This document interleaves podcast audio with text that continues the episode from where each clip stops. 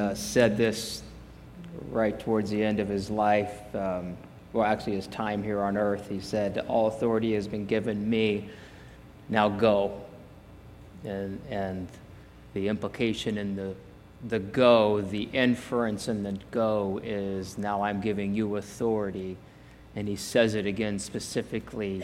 Luke talks about how he's given uh, you authority, me authority to go, because the Spirit is on us to go and to make disciples of all nations, to baptize them in the name of the Father, the Son, and the Holy Spirit, and teach them everything I've commanded. And he says, and Luke records it as, uh, but you will receive power when the Holy Spirit comes upon you. You'll be my witnesses in Jerusalem, Judea, Samaria, and to the ends of the world.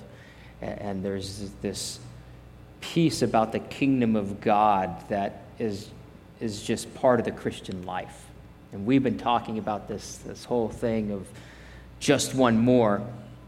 I was listening to a story, uh, watching actually a story uh, on YouTube of a guy. His name is Christopher Voss. And he uh, was, I, I, don't know if he is anymore, he was the lead negotiator for the FBI for hostage uh, negotiations. And he was telling a story one time. He was over in the Philippines, and a terrorist, a Philippine terrorist, had kidnapped an American. Guy was in the wrong place, wrong time, and he was demanding $10 million, or he was just going to kill the American. And so Christopher Voss goes over as the, the lead negotiator for the U.S., and he works with this colonel who's in the Army. A really sharp guy, and the colonel's the one who's uh, tasked with leading negotiations, and and Voss is uh, consulting him as he goes. And they're in this negotiation three months, and they're at a, they're at a stalemate. And this guy's a sociopath. I mean, he doesn't care about people. He'll kill anybody. He'll kill anything.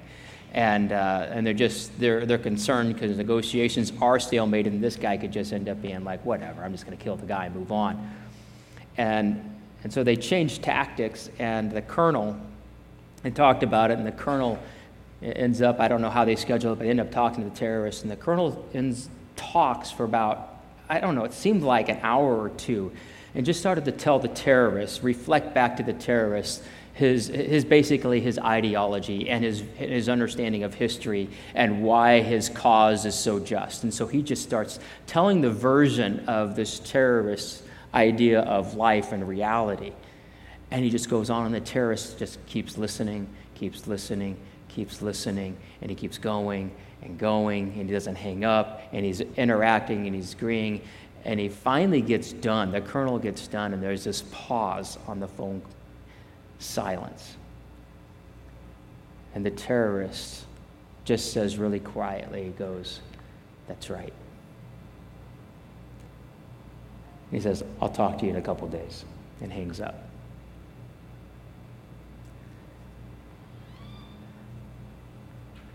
Barna did some research uh, here in the last two years here in America, just this national, nationwide survey, and and there were all all kinds of different pieces to the survey. But one of the questions that they asked those who were millennials and who were Christians and who would say, Yes, I, I believe in, in the Bible as like that's the source of truth and everything.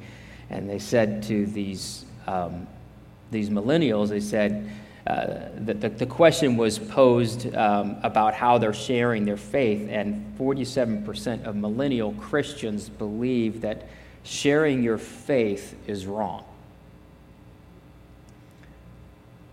47% of millennial Christians, that's like two decades worth, half of millennial Christians, really. I mean, I, I don't have to be like a uh, survey dude and be scientific about it. I can be general. Half, right? Half of those, that 20 years of that generation, believe sharing your faith is, is not uncomfortable, difficult, but wrong.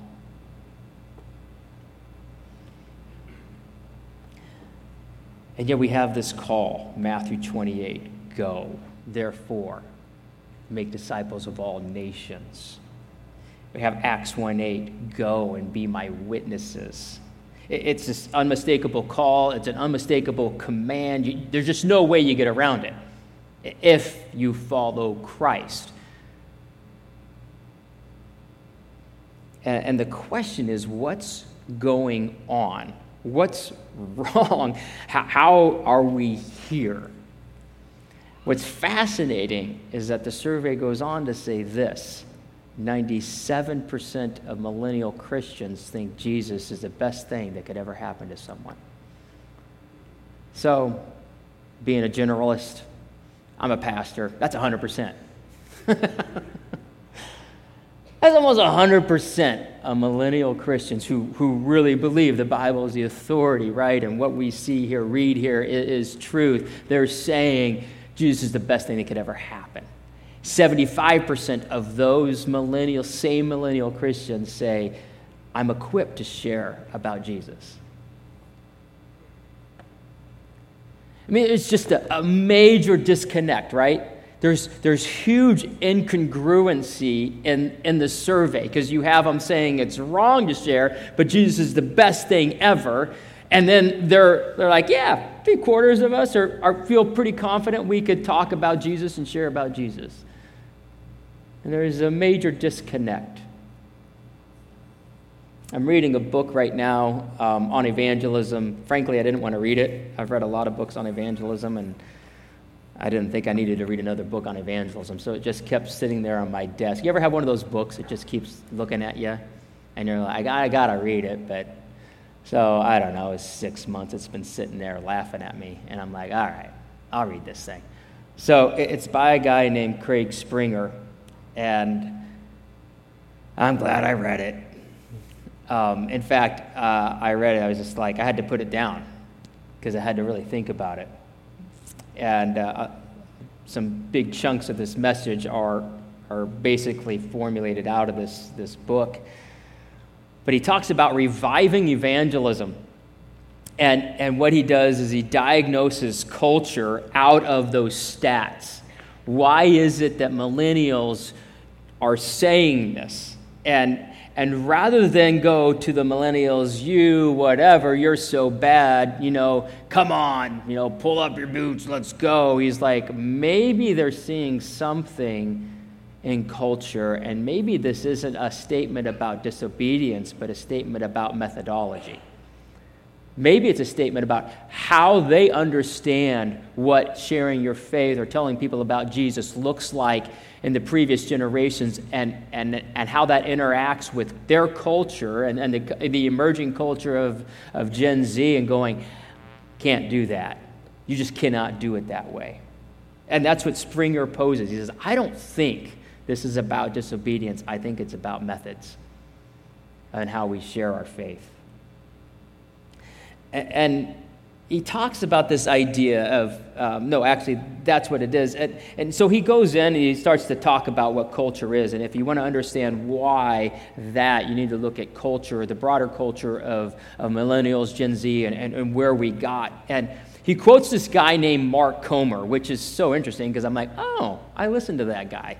Mark comer c-o-m-e-r uh, podcast out there called this cultural moment you can hear mark comer speak and he's, uh, he's probably one of the leading, he's a pastor out in Australia. But this guy uh, looks and diagnoses cultural trends at a macro level like I've, it's just rare. He's just really gifted. So everybody's talking to Mark because of how Mark understands what's going on in these macro trends of culture. And he talks about culture. And so a piece of this is just understanding culture as we think about how we are going to share our faith. And if this whole series about just one more, as we approach culture, we got to understand what just one more looks like as we go with methods. And he talks about culture being this idea of we're in a post culture in a number of different ways. We're, we're post culture in that we're post Christian. And, and, while we may have Judeo Christian values still woven through, we're, as a culture, it's a secular culture, it's post Christian, and it's the secular ideology that is starting to drive the culture. We're not only that, we're post, he would say, post family. With 42% of homes in America, for sure, that are living in a home where mom and dad aren't together. And that's been going on now for more than one generation. So you're seeing uh, a fam- the, the idea of family, the idea of the unit, the family unit, mom and dad, everyone home is, is, is evaporating.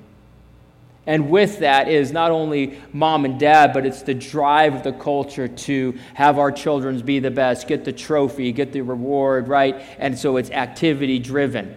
And, the values of, I've got to be in this activity, I got to be in this activity, I got to do this, go, go, go, go, go, go, go. And, and what happens at the end of the day is this post family culture is uh, kids are growing up in a, in a home where they don't know what it means to just sit down and be.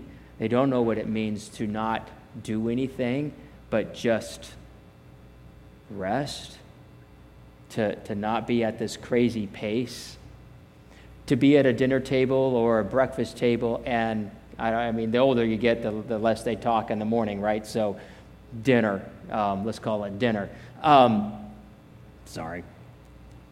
But at dinner table, is there really time for dinner or is it just on the go, fly, fly, rather than just, we only got nothing going after this, so we just hang out and we talk, and there's room to be heard. There's room to listen. There's space to actually be, to be known and to know others. And he would say, We are a post family. That doesn't happen. He says, We're post technology. If you want to understand how to reach this culture, we also understand we're post technology, which means, what do you mean post technology? Well, it's life after a computer in our phone that has us connected constantly to this world and to social media and the illusion that we're connected. This phone is this, and we all can talk about it, but it's, it's this thing where it's now I'm connected through likes, I'm connected through posts, I'm connected through just blurting out whatever, and it's post technology, which is creating what a vacuum of connection, really. Depression, these aren't anything new, right? Anxiety, low self esteem, poor sleep quality. And it's not like these haven't been here since the fall. But what's happened is our culture right now is going through a massive upheaval of all this, and we're living now with the consequences. And it's a whole new, it's a whole new era of the Gen Z and the millennials coming up, and it's just it's different in this culture, the way it feels and how it's going. And there's this it's like this crater right? Drops with all these different things. The other one he talks about is being post mega which is this idea of the, the drive to have everything grow and be whatever size biggie size mega size giga size.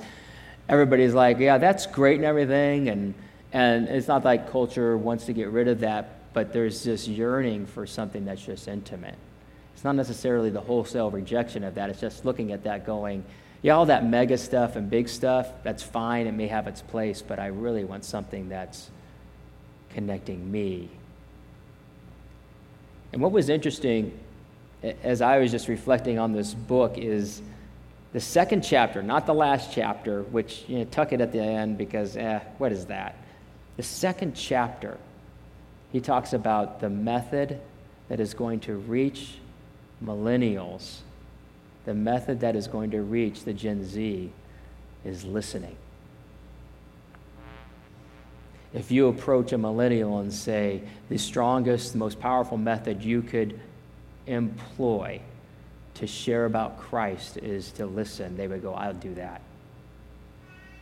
I'll do that. Not what we were taught. I mean, I, I grew up going to church, I go to Moody College in the 80s, right? And, and it was have the argument, know all the questions, have your answer, be ready to crush the argument because we were still not in a, we weren't post modern, we weren't uh, post church and post truth at that point. There was this tipping point, but that could still be accepted. Like people would still say, okay, yeah, truth still has importance. And, and so you would come from that point of view. It's not that way anymore. It doesn't mean we don't learn those things. Those things are critical. It doesn't mean that we don't get prepared and ready to share our faith. But he's saying the most important methodology is you look at the cultural trends as being able to listen, which is interesting.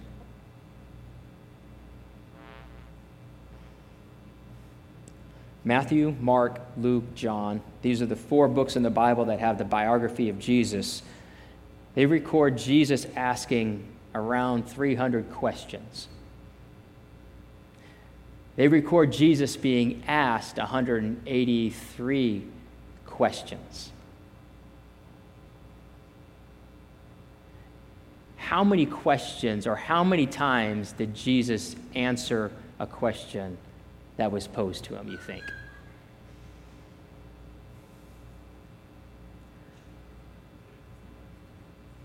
Half? Maybe more? Only eight times. In those Gospels, eight times, Jesus actually answered the question. He was 40 times more likely to ask a question when somebody asked him a question. Isn't that interesting? Mean, this guy had all the answers, right? If anybody was the answer man, like Jesus was the answer man. Like, come on, big boy, give me your big question. I'll give you the answer, right? It's so interesting that Jesus asked questions. And why would he ask questions? Because the first question that somebody throws out there is always driven by a second question, and maybe even a third question. And he would ask the second question. And to get them to hear, get them to think. He would hear it, get them to think, get them to start talking.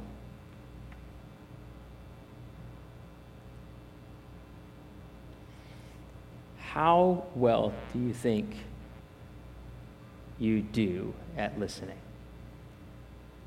Jesus says in Matthew 22, he says, you know, love the Lord your God with all your heart, soul, mind, and strength. He says, love your neighbor as yourself.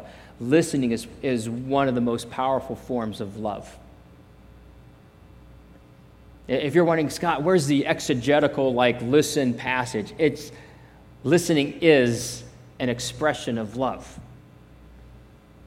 James says, be slow to anger, be slow to speak, and be quick to listen. Listening might be, right now, the most effective way to share about Christ. Not in the beginning, but it opens the door on the backside. So, how good are you at listening? So, what listening is not is, hey, what's up? Uh, we don't expect anybody to answer that, right? That's a greeting. So if you think you're good at listening because you ask, What's up? you're not. Everybody does that. And nobody, nobody is expecting an honest answer. Right? It's just a cultural thing. We, yeah, what's up? And then they start going off. You're like, no, I didn't mean that. I really didn't want you to share. I just wanted to say hi. Sorry, I asked the question, right? So listening is not saying what's up. Listening is also uh, this it is not, um, as we think about that, it's not um, asking someone how they're doing, meaning it, but then taking the conversation over because we have so much need to share and we need somebody to hear us that we really don't want to hear them because we've got to be heard. So evaluate your conversations and how often do you say, hey, how are you doing? And you mean it, but then you interrupt them because you actually are the one that needs to talk. That's not listening. Or this isn't listening. Somebody starts to share, you mean it, and they start to open up, and you immediately go to solving it. Fix it. Why? Because you love them so much and you don't want to see them hurt. So let's, let's fix it. Let's give them the solution. Let's pray for them. And boy, that makes me feel good. But have we heard them? No. No, we've tried to fix them, but that's not listening. Or listening is not someone is sharing because we asked and we really wanted to hear, and they start sharing, and then we think, oh man, this is my story. We identify with it, and we start to tell our story. And what ends up happening is they listen for another 30 minutes to our story of how we identify with them, and yet they no longer are talking because we're talking because we like to talk about ourselves. Identifying with someone and telling your story is not evil, it is not bad. God uses it. I, I'm with you. I'm just saying, what does it mean to really listen? Why don't we listen? Well, you know, we're product of our culture. Everyone wants to be heard. Everyone here in this room longs to have someone hear them. And by hear them, to know their soul and what's going on. And we just talked to someone this past week, still at home because they're high risk for 17 months at home. And they've had close people pass away. I mean, it's, they're at high risk and it's hard, and, and they're wanting somebody to hear them. And they got lost in the shuffle. Like, there's how many people feel lost in the shuffle of everything and nobody's here. Like, that's happening in our room. Can you imagine how much it's happening out there? The power of listening, I think, is in that story of that terrorist. That terrorist sat there, and at the end of it, in all seriousness, the, the, the colonel wasn't being trite, he was being serious. And he was reflecting back. I understand you. After all our conversations and where you're coming from, I understand you. And this terrorist finally goes, That's right. He was heard. He ends up releasing that American hostage three months later. And he never got ransom. And he calls up the colonel like a week later and he said, Did you get a promotion? I mean, the colonel's got this terrorist number on his cell phone. And the terrorist's like, Did you get a promotion? And the colonel's like, What do you mean? And he's like, I never give away hostages for free. He says, But, but something happened in our conversation. Isn't that interesting? That's the power of listening. Walls come down People start to say, when someone starts to say, that's right, you've heard them. Not, you're right. And you know what I mean? Like, we'll win the argument, we'll push, push, push, and, and sometimes people just go, oh, you're right, whatever. Like, oh, you're right, and just walk away. But when they say that's right, they've been heard.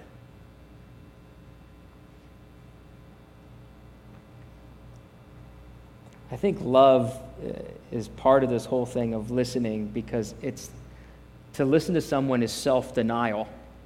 It, it's to say, your story is more important right now than mine. You being heard and understood is more important than me being heard and understood. That's hard to do. Me stopping long enough, stop talking long enough to hear, and then to ask the next question, and then to ask the deeper question So uh, yesterday we had a guy come out. He may be listening in on the uh, podcast today. Um, and it was just interesting to sit there and just to listen, to talk. How are you doing? What are you processing?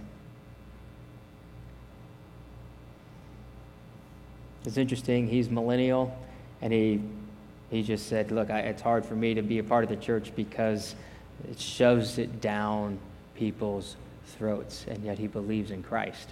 And I didn't, I didn't say anything. I was just listening. I thought, that's, yeah, that's where our culture is.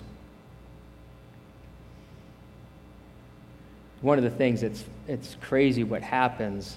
We see, I see this with Alpha. Um, we really make a concerted effort not to give answers at Alpha. There's truth, because we watch a video. So we're not abandoning truth, right? Like you, you got to have truth somewhere in there. Just depends on when it comes. But for Alpha, that context, the truth happens. But what happens after that is, the con- is this conversation. And questions start getting asked. And, and we start asking people questions. Well, what's your question? Why do you disagree? And then we ask a deeper question. Well, why do you think that? And it's just fascinating to watch people who, who absolutely think Christianity is just ridiculous, start to talk about what they believe. And they start to be heard week after week after week.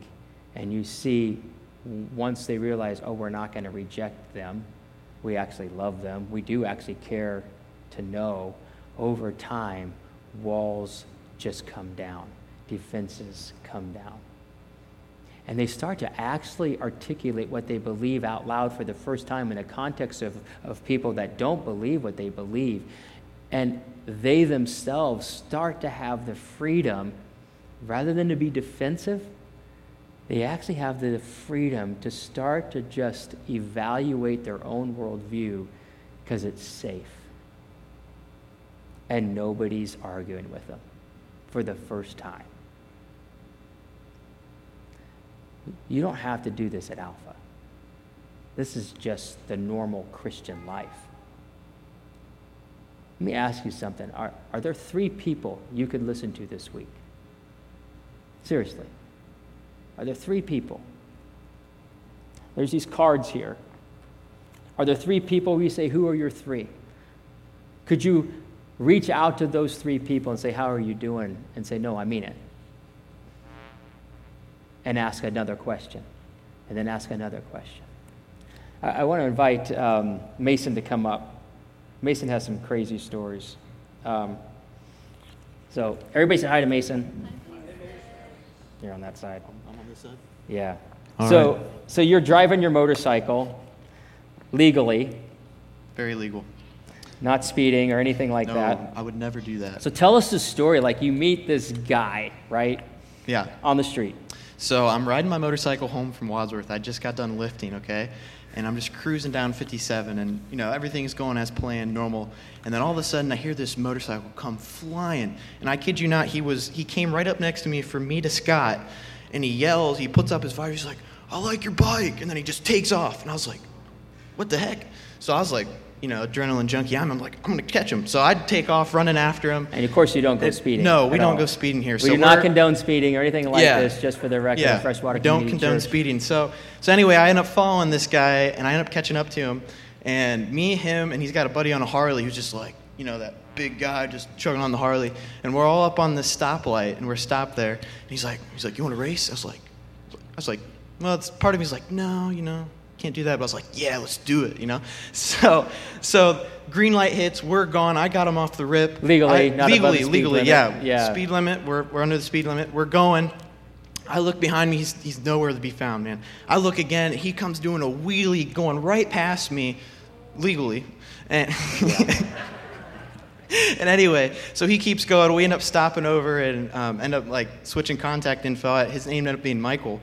And I find out three days later he got in a bad motorcycle accident. And I was like, man, that is a bummer. So I reached out to him, and I didn't even know him. Like, I met him one time, literally, like, swapped contacts. We're like, hey, we're going to ride together. Well, we got in an accident three days later, and um, reached out to him, like, hey, is there anything I can do for you, this, that? And he's like, no, I'm good. He was in the hospital for, I think, a little bit over a week.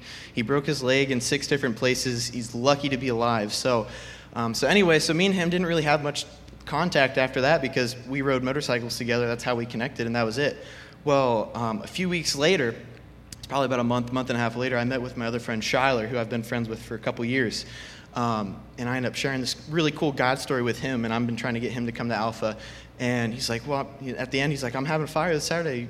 You want to come hang out? And I was like, Yeah, sure. So I ended up coming to this fire that Saturday, and lo and behold, Michael, the guy who was in this horrible motorcycle accident, was at this fire. And he's like, I remember you from riding motorcycles. I was like, yeah. So, um, so I ended up sitting down with him and Shyler, and Shyler's like, he's like, Shyler's like, dude, you got to tell Michael this this story about God that you were telling me. And I was like, I was like, all right. So it ended up carving this pathway to tell Michael this crazy story about something going on in my life about God. And he's like, and at the end, their mouth they're like open. They're like, how do, how is that happening? Like, how does this even happen? So. Um, so yeah, so I haven't been able to invite him to Alpha yet, but we actually have rode. He's off his cast, so we rode one more time, um, and he is a lot slower now. So Yeah, how do he's a lot? Yeah, I bet he is. Um, how do you how do you turn that conversation towards an invite? Like, what are you saying Yeah. to those guys? Yeah, so I think it really goes along the lines of building that relationship, building a genuine, like a genuine relationship with them. Like you can't just go up to some people like, "Hey, come to Alpha." They're gonna be like, "No, I don't know you. Why would I come to Alpha?" You know this that. And so I, I try to listen like how you're saying. I try to listen to them, see what you know what, what what's going on in their life, and then I try to open that conversation into, you know, if I've went through something similar, you know, he broke his leg, I broke my neck twice, right? So I'm able to to relate on that kind of level with them and kind of open that conversation up and be like, you know, this is how I was able to go through it. You know, if you're interested or if you if you have any questions, like there's this program called Alpha, like if you want to come to it, you know, and be able to kind of transition and listen to them and see what they're going through and see how broken they are, because everybody's broken, Yeah. you know, and be able to transition that into hopefully an Alpha invite. Well, what's the, the Planet Fitness story? What's that? Yeah, so I actually have two stories about Planet Fitness. The last one I'm going to say is really crazy. So, um, so I have this one Planet Fitness. Well, I go to Planet Fitness probably about 10 months now, okay? And I was selling my truck back in February. And there's a few platforms you can list it on, and one of them was called OfferUp. And not really many people use OfferUp. So I was like, I'm just going to list it there because I have the time to. Well, this one guy named Blaine messaged me. He's like, "Hey, I'm interested in your truck. Can we meet sometime?" I was like, "Yeah, sure." So he lives in Orrville. I lived like right outside of Orrville, so like five minutes away. We meet up. He ends up being a couple years younger than me. We go for a test drive. Heck, we end up being buddies just on the test drive. Like I've never had that kind of experience where like I end up being friends with somebody test driving my own truck, right? So we get back and, and we end up being buddies. And he's like, "Oh, I'll text you. I'll text you." So we I go home and I was like, "All right, I got to go to the gym." So I come up here to Planet Fitness in Wadsworth, and I'm over there doing the chest press. And here comes Blaine walking around the corner. He's like, You come here? And I was like, Yeah. I was like, You come here? He's like, For like six months. I was like, How have we not seen each other? So that ended up turning into, you know, being able to live together and then, you know, him being able to open up about his life and stuff he's been going through and me being able to speak into that and, you know, bring up Alpha and, you know, go from there. So, so that one's been huge. That was a really cool one. And this last one is like crazy. I haven't even told you this one yet. So, um, yeah. We get a It's like- bonus feature. Right? We get a bonus. So, um, so this last one has to do with Planet Fitness as well. And, and everything that keeps coming to my mind is just one more, right? Just one more person that comes into play. Just one more time I go to Planet Fitness. This was like my second time going for the day. I was completely tired. I was like, you know, I still got to go. And just a little bit of background about this story. So, um, my parents are split. They split when I was about three. So, on my dad's side, they kind of fell apart once my grandpa passed away when I was about 12.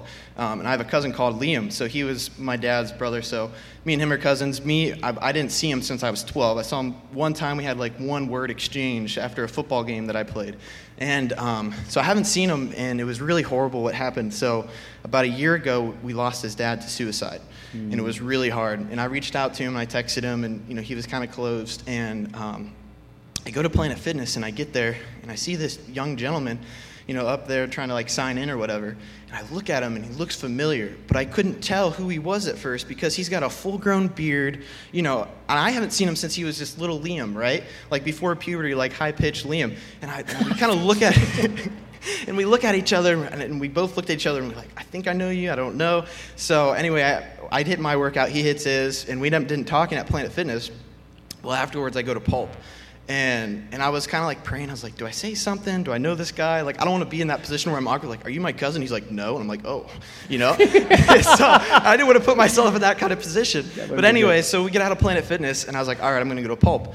Well he ends up going to pulp too and i was like all right at this point god's just putting it together. So i was like Liam, and he's like Mason, and I was like, "Yo, what's up?" And we haven't seen each other since we were young, so so it was really cool to be able to connect with him. And then that actually led to me texting him just one more time, saying, "Hey, you want to go? You want to go get some supper?" And then he opened up completely about you know his whole dad mm. situation, and and it and it breaks my heart because I see him and I see myself eight months ago before I was able to to figure it out and find Jesus and put him in my life with, you know, give him the control and give him the trust with mm. any situation that's going on. And it, and it just breaks my heart looking at him and seeing him go through this without Jesus, right? Yeah. And being able to reach out and be like, hey, you know, this is Alpha. He's like, yeah, dude, I, I would love to come. Hopefully my schedule's free. So he's going to be hopefully coming to Alpha. And then he has a couple siblings that hopefully he's going to bring along too. So that was, that's the last story I'm going to end with is just one more. Um, so it doesn't stop, right? It just doesn't stop. You, I mean, you've been walking with Jesus like you're 20, 22. Yeah, yeah, Yeah. pretty much my whole life. Um, do we grow out of that? I mean, have you grown out of that? Like, oh, no, that's just for the younger generation, or is it for us? And um, I think we're just going to end there. The service. Can you pray for us? Yeah, I just can- pray. I can pray for us. our church. I, I don't know. Yeah. Pray whatever Jesus tells you to pray. right. But uh, you're closing it. All right, I'm closing it. All right, let's let's pray. Dear Heavenly Father, we just, we just thank you for today. We thank you for being able to just put one more person on our life, just one more, Lord, just, just one more story you give us. Although you put us through, you know, thick and thin, Lord, that you use that for just one more person. And it's been mm. crazy how multiple aspects of my life have been able to relate to all these people. And I, you know, sometimes everybody has those doubts where you wonder, you wonder, why am I going through this? And then it's crazy to see how you use that for my test for your testimony mm. and for Christ. Lord, I ask you that you'll equip us to be able to invite people to Alpha this year and that we'll be able to build those relationships and connections. And I just pray over everybody here this morning. Amen. Amen. Hey, take this card home. This is put it in your Bible. You're three.